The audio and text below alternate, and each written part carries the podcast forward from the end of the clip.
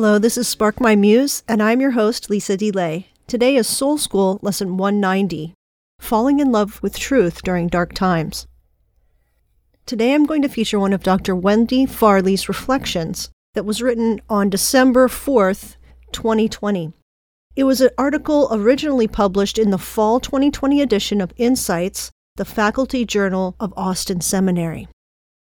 Before I begin that, I want to take care of three quick housekeeping details. If you missed the Evagrius Ponticus class that I taught on May 5th, this is available for free replay.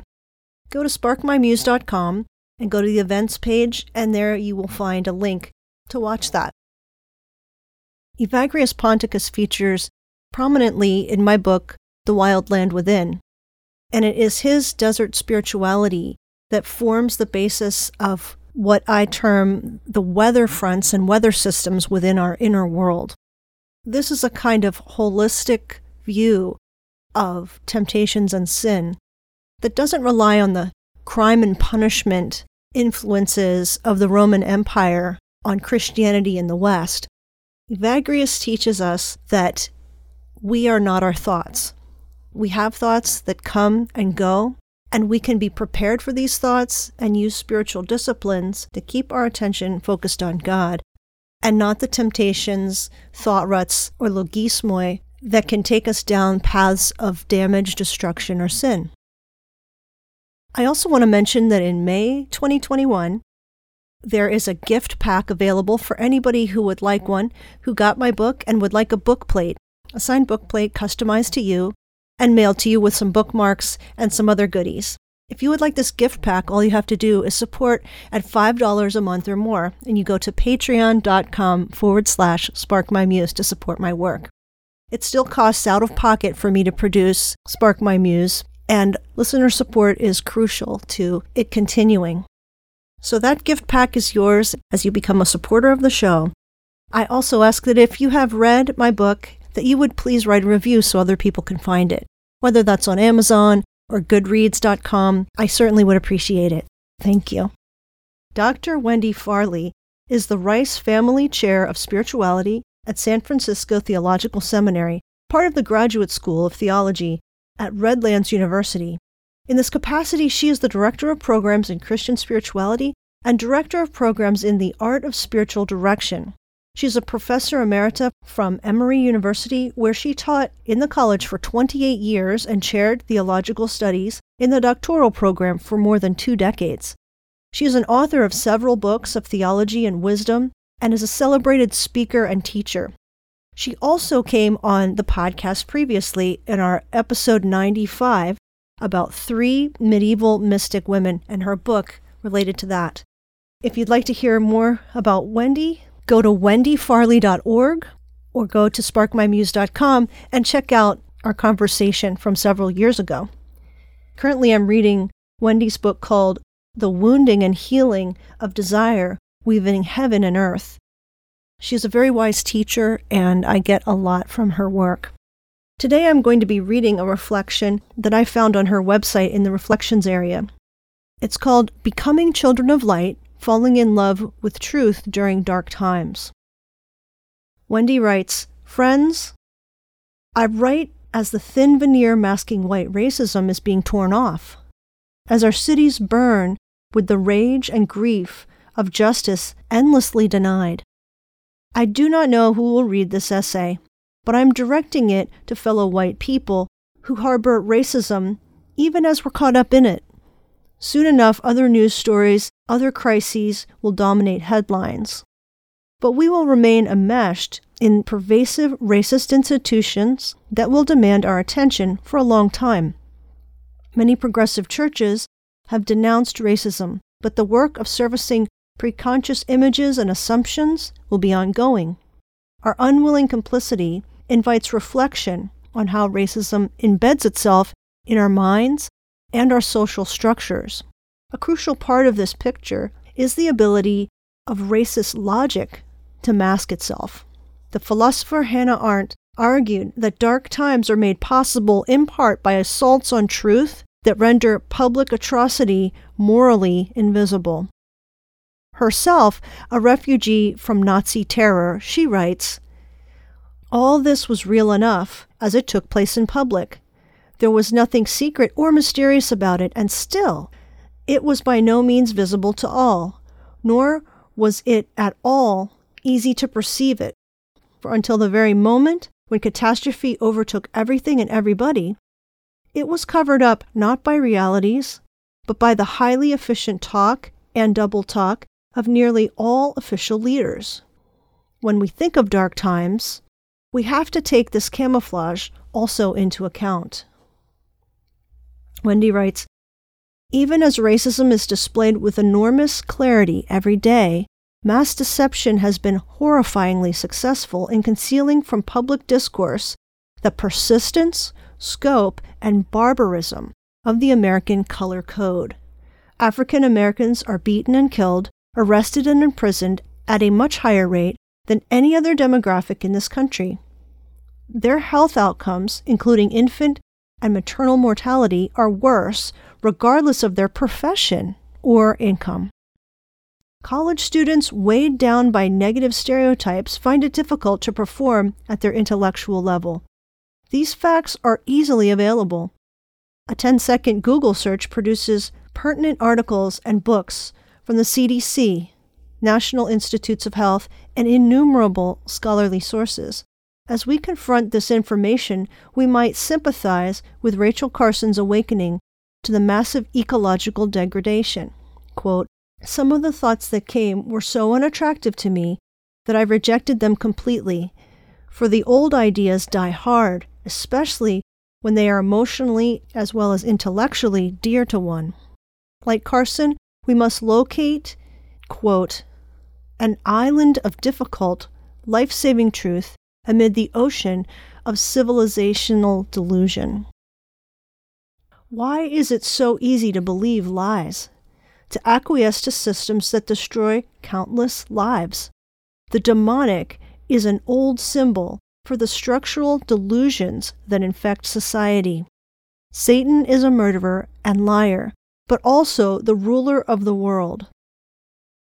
This ancient mythology is potent because it gives shape to the obfuscating mystery of how easily we, as individuals, people of faith, citizens who want to be good, are seduced by it. The demonic symbolizes the power of patriotic ideals and the supposed nobility of Christian mission to conceal the atrocities built into our nation's history and the conduct of our churches. Once we normalize evil with plausible sounding rationalizations, we disassociate it from our ethical categories. We are horrified, for instance, to hear of a teenager being stalked and murdered as he walked along talking to his girlfriend on the phone. But racist assumptions are built into our thinking. In the case of Trayvon Martin's murder, we reconstruct the narrative. He was likely a criminal. Black teenagers can be frightening. Even a slight teenager facing an armed adult is threatening. Self defense is a natural response.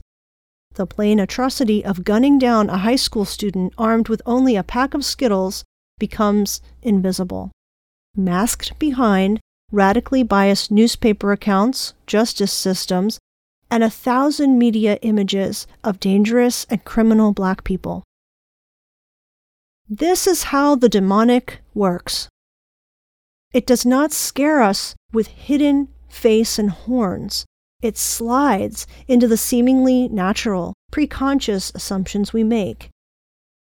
It turns our automatic trust of whiteness and anxiety about blackness into unreflective willingness to accept as sensible an array of laws, anecdotes, and explanations which, upon careful reflection, are obviously racist.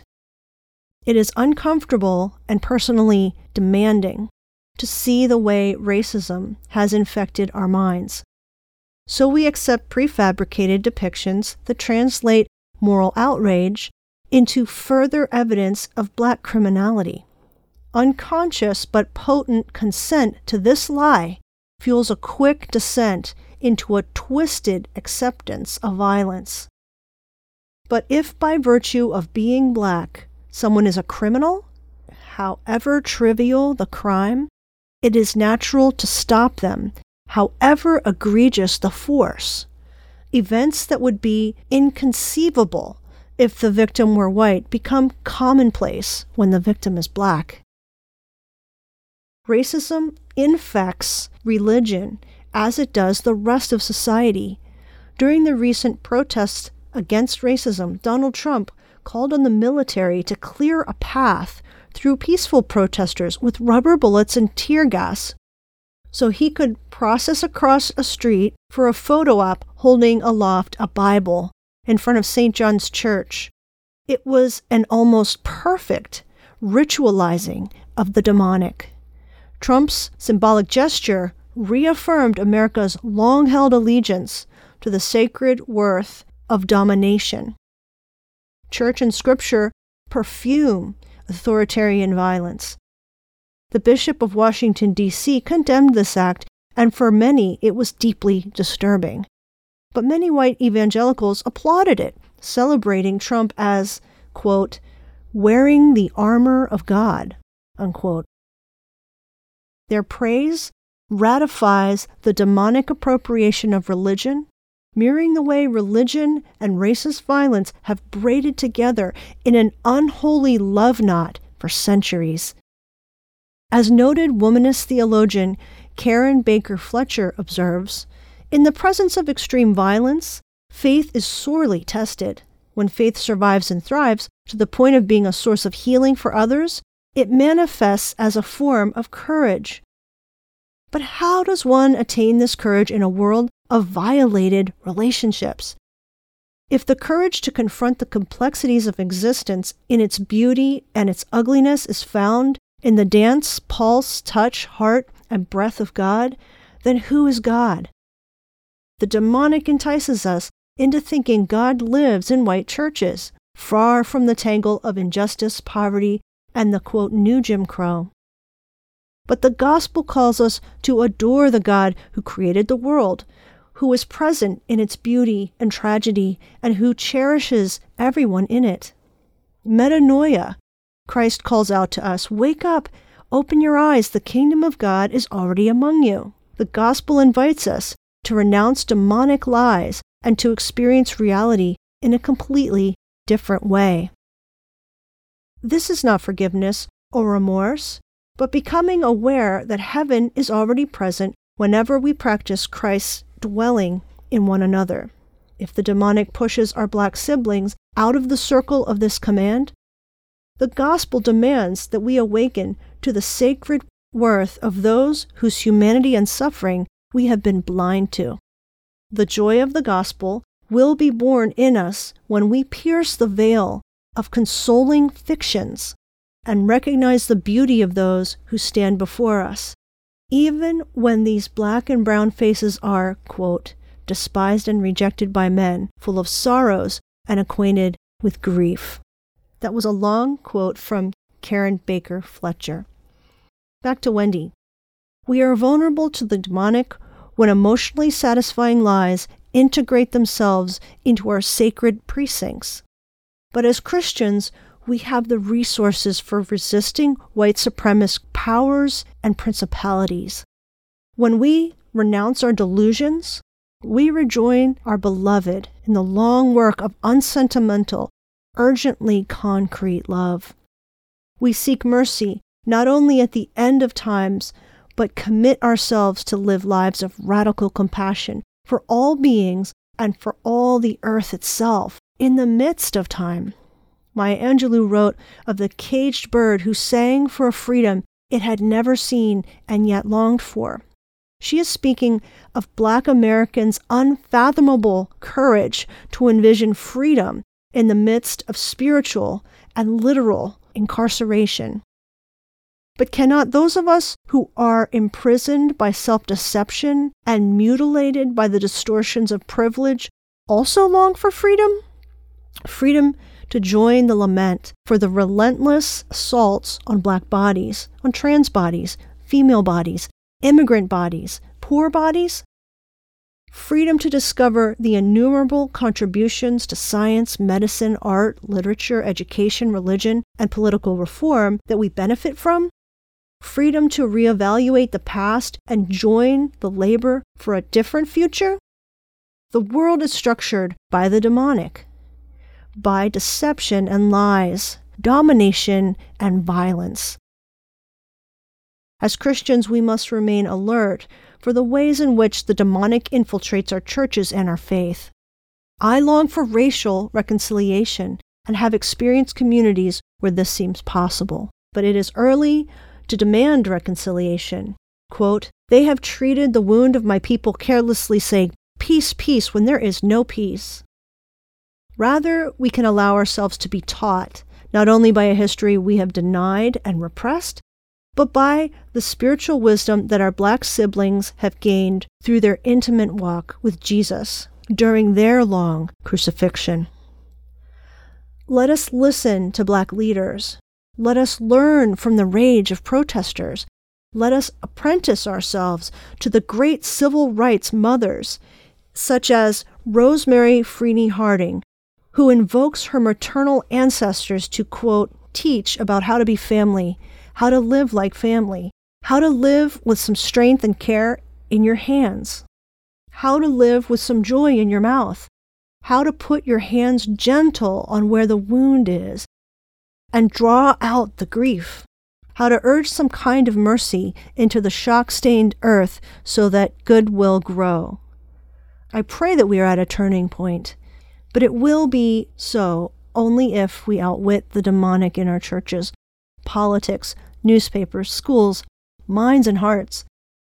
Let us be children of light, not because we walk in the light, but because we desire the light of truth and justice and are willing to dedicate ourselves to this desire.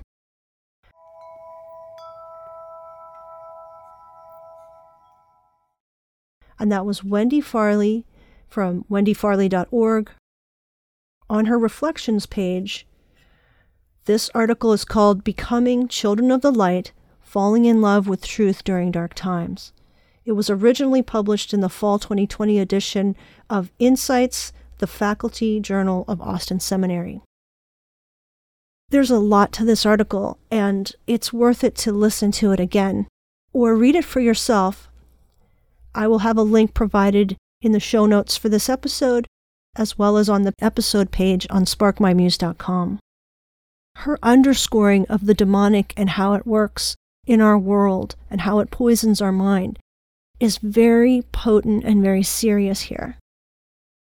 Just a few days ago, a pamphlet came to our home and it spoke with such disgust about critical race theory, tarring people who speak about critical race theory as Marxists, as communists, as people who want to ruin life as we know it, and it grieved me deeply.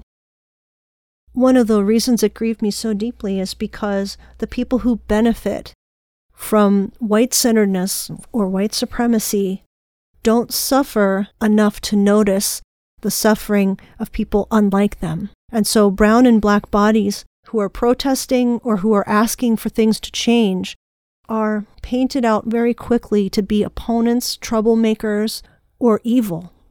And this is the demonic of which Wendy Farley speaks. I want us to listen to our black and brown siblings.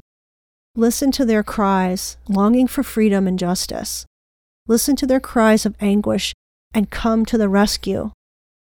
But not with solutions that we impose upon them, but rather come to the rescue with a deep and abiding empathy and the fortitude to stand against and root out the demonic within our systems and our churches and our hearts that quickly seduces us with lies and delusions that protect the powerful and continue to oppress those in need. Our efforts to make a more just world will continue our whole lives long. And so this isn't a sprint or a one time march or protest or a time to speak out briefly. It is a time to find the resolve and the sustenance we need so that every day we push back the demonic in our systems. We push back the demonic in our churches. We push back the demonic in our own lives that's hidden and camouflaged that we cannot see, but that erodes the humanity of our brown and black siblings, that erodes their cries for mercy and assistance. Let us make sure we are walking in the light, where truth can be plainly seen, and where those in need are understood, heard, and protected.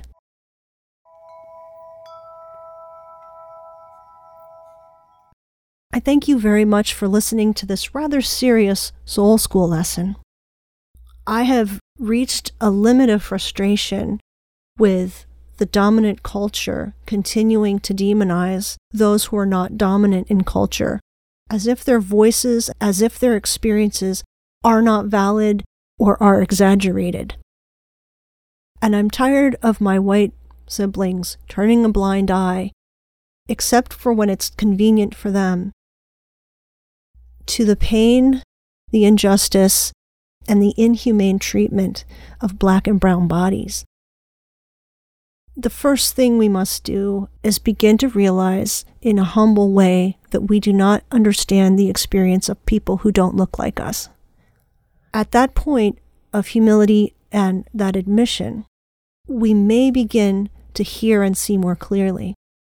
But since it's not possible to walk in the shoes of a brown or black person when you are a white person.